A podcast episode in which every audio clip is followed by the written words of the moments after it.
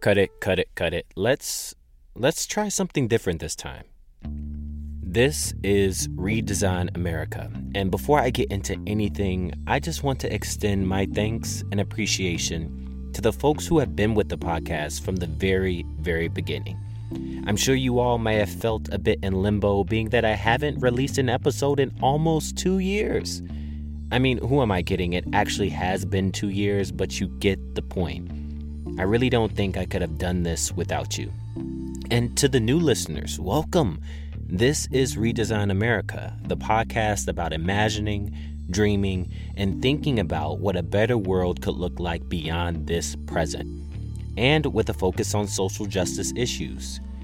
Now, today's episode is going to be a bit different from the episodes in the past, and what I mean by that is that this episode is going to be a more in depth episode about how Redesign America came to be what exactly am I trying to achieve here, and why Redesign America is more important now than ever? I realize that many of you may not even know who I am and what brings me to this work, and so I hope that this episode clears a little bit of that up. As always, this is Mustafa Ali Smith, and you're listening to Redesign America. So, Katie, one of the reasons I wanted to bring you a part of this podcast and conversation is for one, your work in communications, right? And and messaging. And I wanted this conversation to be framed in a pretty effective way, especially for listeners since this is a relaunch.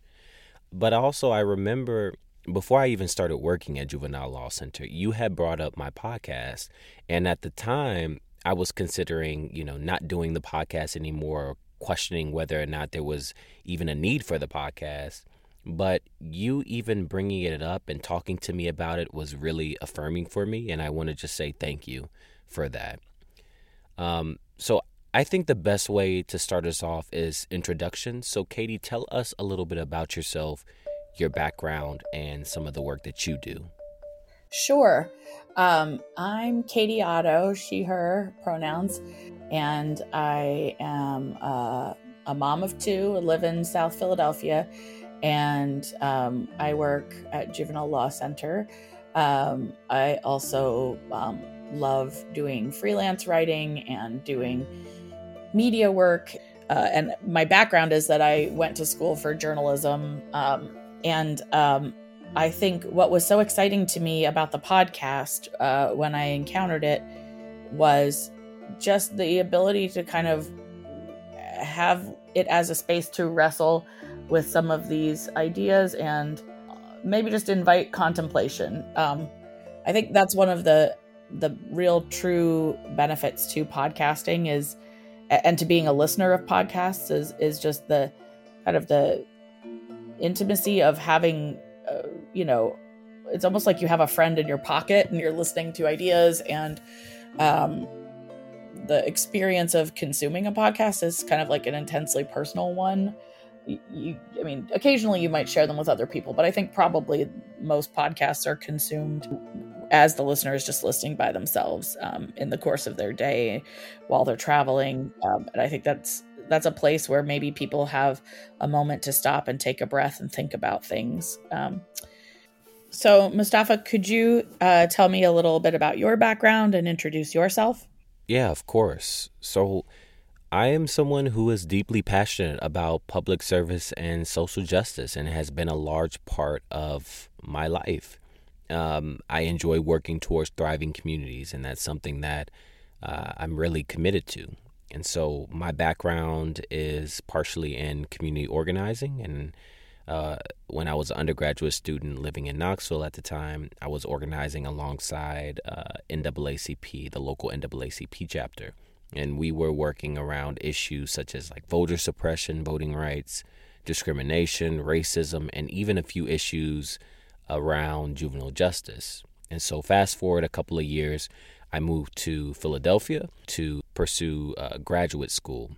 And I was uh, researching issues around youth justice, uh, the school to prison pipeline, diversion programs as a mean to address this pipeline. And as you know, I worked at Juvenile Law Center for a little bit. in Philadelphia. And for listeners, Juvenile Law Center is a nonprofit that fights for the rights, dignity, equity, and opportunity for youth. And so they work to reduce the harms of the child welfare and justice systems, limit the reach of these systems, and ultimately abolish them so youth uh, youth can thrive. As of January 2023, for work, I kind of wear two hats. On one end, I work at the Vera Institute of Justice, which is a criminal justice research and policy organization uh, working to end mass incarceration. And I also work with Knoxville City Government uh, and their Office of Community Safety, uh, working to address uh, violence in the community, gun violence, homicides, uh, and work with community organizations who are on the ground doing street outreach to uh, prevent violence from happening and interrupt it. That's great. Thank you so much. Um, what inspired you to create the podcast Redesign America? So in 2018, I remember reading a book, and you you actually may be familiar with it, but it's called The Sun Does Shine, and it's by Anthony Ray Hinton. Tell me more about it. Now, just to summarize, you know, in 1985, Anthony Ray Hinton was arrested and charged with two counts of capital murder in Alabama. And he was only 29 years old at the time. But I want us to kind of take a step back because we really have to understand kind of this environment at the time and even the environment leading up to this moment when Hinton was arrested. So, you know, growing up as a black man in Alabama in the 1970s meant experiencing constant racism. You know, Alabama had been deeply segregated, and so it was, you know, kind of only at the beginning of the decade that a black person could go into a diner and sit at a counter and order a hamburger. So you still had a lot of folks who resented black people. I mean, even today, but you know, at that time. And so, you know, despite the end of segregation laws, the 1970s were a decade when the threat of violence, right, was ever present for black folks. And, and you know, even Hinton himself, right, he remembers the 16th Street Baptist Church bombing that claimed the lives of four African American girls. On the morning of Sunday, September 15, 12 year old Sarah Collins and her sister Addie Mae Collins were preparing for a Youth Day service at the 16th Street Baptist Church in Birmingham, Alabama. They were with their friends in the ladies' lounge in the basement when an explosion suddenly ripped through the church. A bomb planted by white supremacists had detonated just outside the lounge. Most tragically, however, it took the lives of the four young girls with Sarah Collins that morning, including her sister, Addie Mae. It was so gruesome that the body of one of the victims was so mangled, she could only be identified by her ring. Right, he remembers this moment and, and you know, you know him and other children, they had to stay home. Him his mother had warned him to run if a car full of white men had ever pulled up alongside of him. You know, this was the reality that Hinton had to go through growing up. Now, fast forward to the moment when Hinton was arrested, Hinton was innocent, right? He knew that this was a case of mistaken identity. And to him, he, he honestly believed that the truth would prove his innocence and ultimately set him free. But with no money and a very, very different system of justice for a poor black man in the South with the history, right, that was leading up to this moment, Hinton was sentenced to death by electrocution.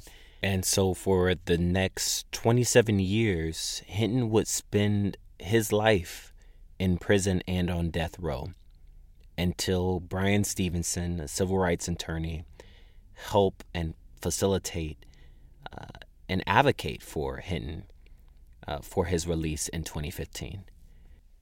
Now, I know that was a very long explanation of a book, and I really didn't have to do that, but I bring up that book for a couple of reasons, right? So on on one one end, uh, that book for me was exposure to the harms of the criminal legal system, and on the other end, it's kind of what led me to think about social justice issues more critically and more broadly. The book hit on several themes that impact our society today, and those were, you know, themes of racism, uh, poverty, and income inequality, uh, highlighting a justice system that doesn't really serve justice, and you know, weave throughout each one of these themes are kind of the histories that brought us to this very moment today.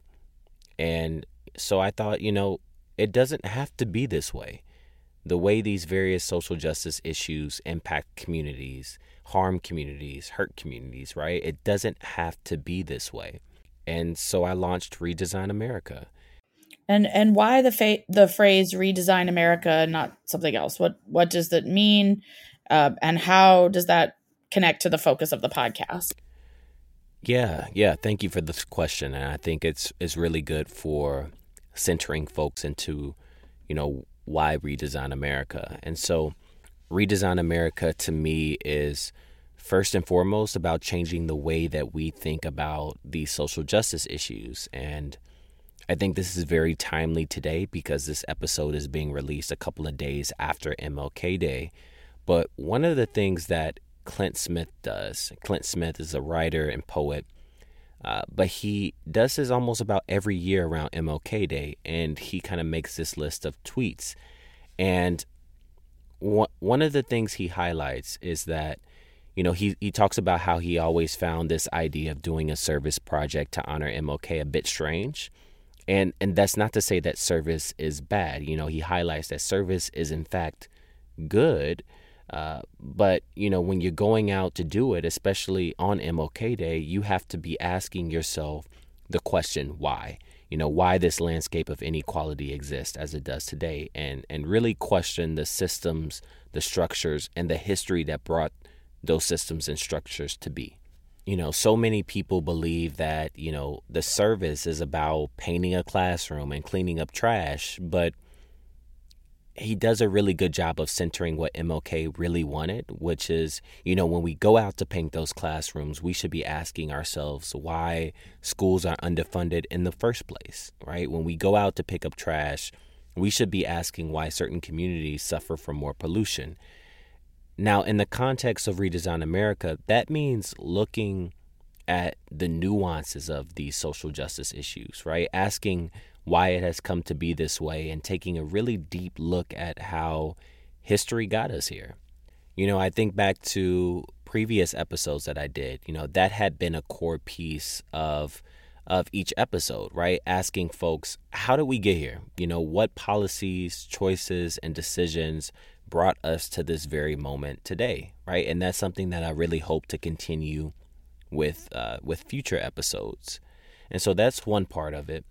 The other important part of Redesign America is uplifting the voices of individuals and communities who have been largely impacted by these social justice issues, whether that's voting rights and climate change or gun violence and racial injustice, right?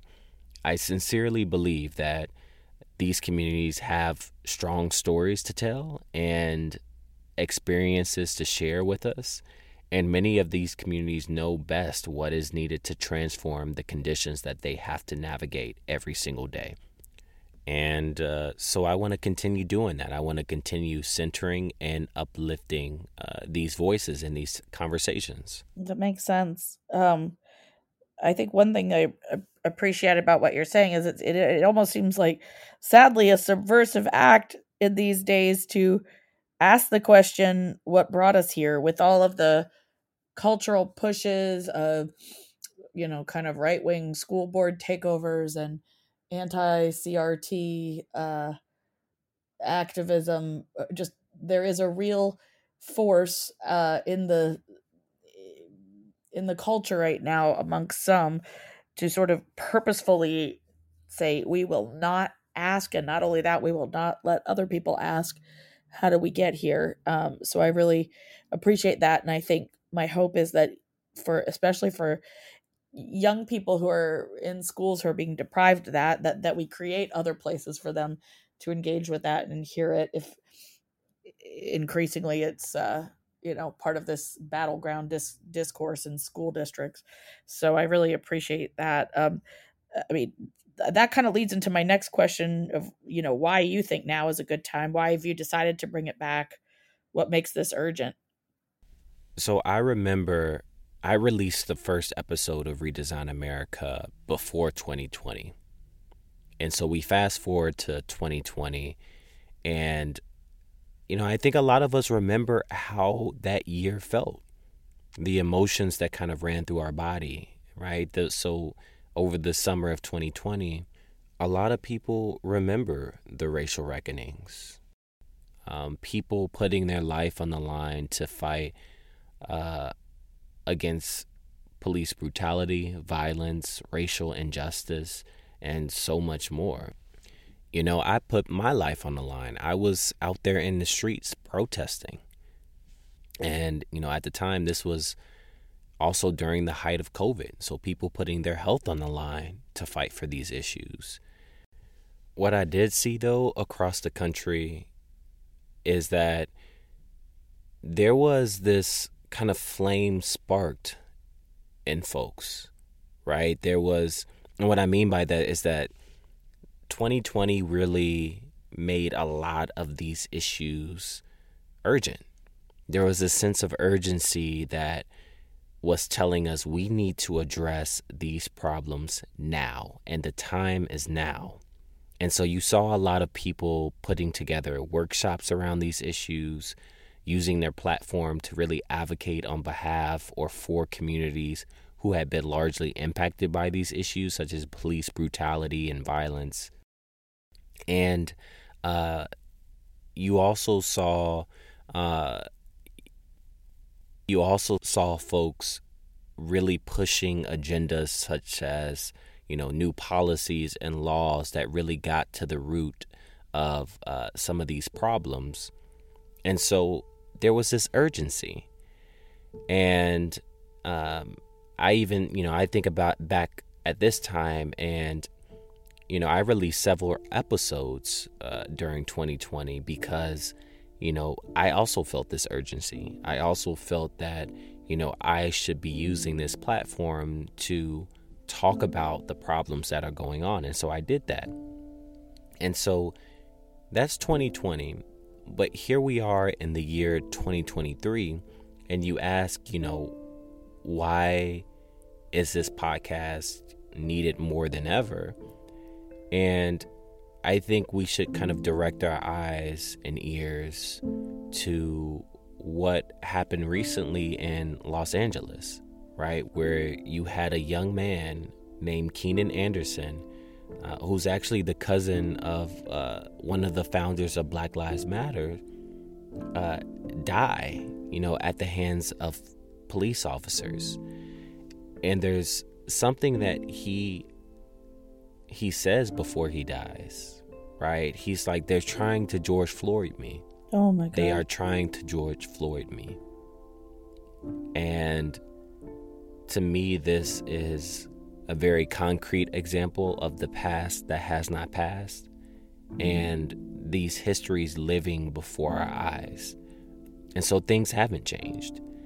And it really centers how important it is for us to continue having these conversations and for us to continue feeling this sense of urgency when it comes to addressing these problems in this country.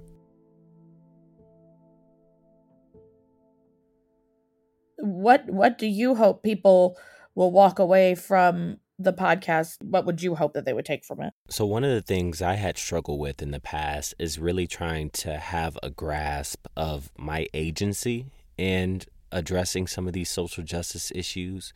And i would want someone listening to this the, this podcast and the episodes on it to come away feeling that's a sense of agency right? A, a, and also a sense of urgency right? That they listen to the episode and they uh, feel that spark of like of like, wow, I can get involved with this issue, and that's going to look different for everybody. You know, we think back to 2020. Some people protested because that is where they saw the most of their agency at play. But for other people, it was making the workshops. For others, it was using their platform to uh, promote and uplift communities who had been harmed, right? It looked different for everybody. And so I really hope that, you know, by listening through these episodes that people are able to pick up on their agency and what works best for them. And I guess why podcasting in the first place for you, and what have some of your best experiences been with it? So I really enjoy writing um, and telling stories through my writing. But the one thing that I think that you really don't get in writing that you get in podcasting is the way you tell the story and what you're able to offer through that story. And so what I what I enjoy about podcasting is that you kind of get to see a story unfold before your eyes in real time, right? Through conversation. And you get to feel uh, the emotion that comes with these these stories. And it's not to say that you can't feel that through writing, but I think it feels a little bit different when you listen to it, when you hear it. So the best example that I have for this to put this in perspective is that, you know, one of the past episodes that I did during 2020 uh, was raising queer and trans voices in the movement for Black Lives. And Stefan Bradbury, they were the guests for that episode. But in that episode, you get so much insight and feel the raw emotion going through Stefan. You pick up on their sadness. You pick up on their pain. Yeah. Um, their longing for something better for these individuals, right? That's something that you might completely miss in an article, maybe that was written about this. And, uh, and and that's the piece that I I hope that you know these episodes kind of supplement and that uh, I really appreciate when I listen to a podcast is that emotion, right? That feeling uh, that you get by listening to someone's voice, hearing that crackle in their voice when they when they uh, talk about something that means a lot to them, and um, it's just something that you you don't get in other mediums.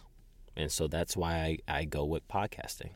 I think that speaks to kind of what i was thinking about uh, you know using the word intimacy. I think you said it in a way that's the intimacy that's the ineffable component to it is that human element that that jumps out differently um, from your earbuds versus a page. Um, that that's great I, I guess you know what I'd love to sort of chat with now as we wrap up is kind of what can listeners expect moving forward in terms of like a release schedule. Uh, what can you tell us about that? Yeah, this is a, a good space to wrap up. And, you know, for all of the listeners, you can expect to uh, hear an episode from Redesign America uh, once a month, at least once a month. And there will be some times when you know, we might have more than one episode a month, depending on, you know, what's going on in the world. Uh, but at bare minimum, they can expect that. And they can expect that these conversations really be centered around social justice issues. Thank you so much for taking time to talk to me. Uh, I can't wait, and um, it's an honor to be able to, to share with you in this relaunch. And really, thank you so much, Katie, for being a part of this conversation. Yes. Onward, friend.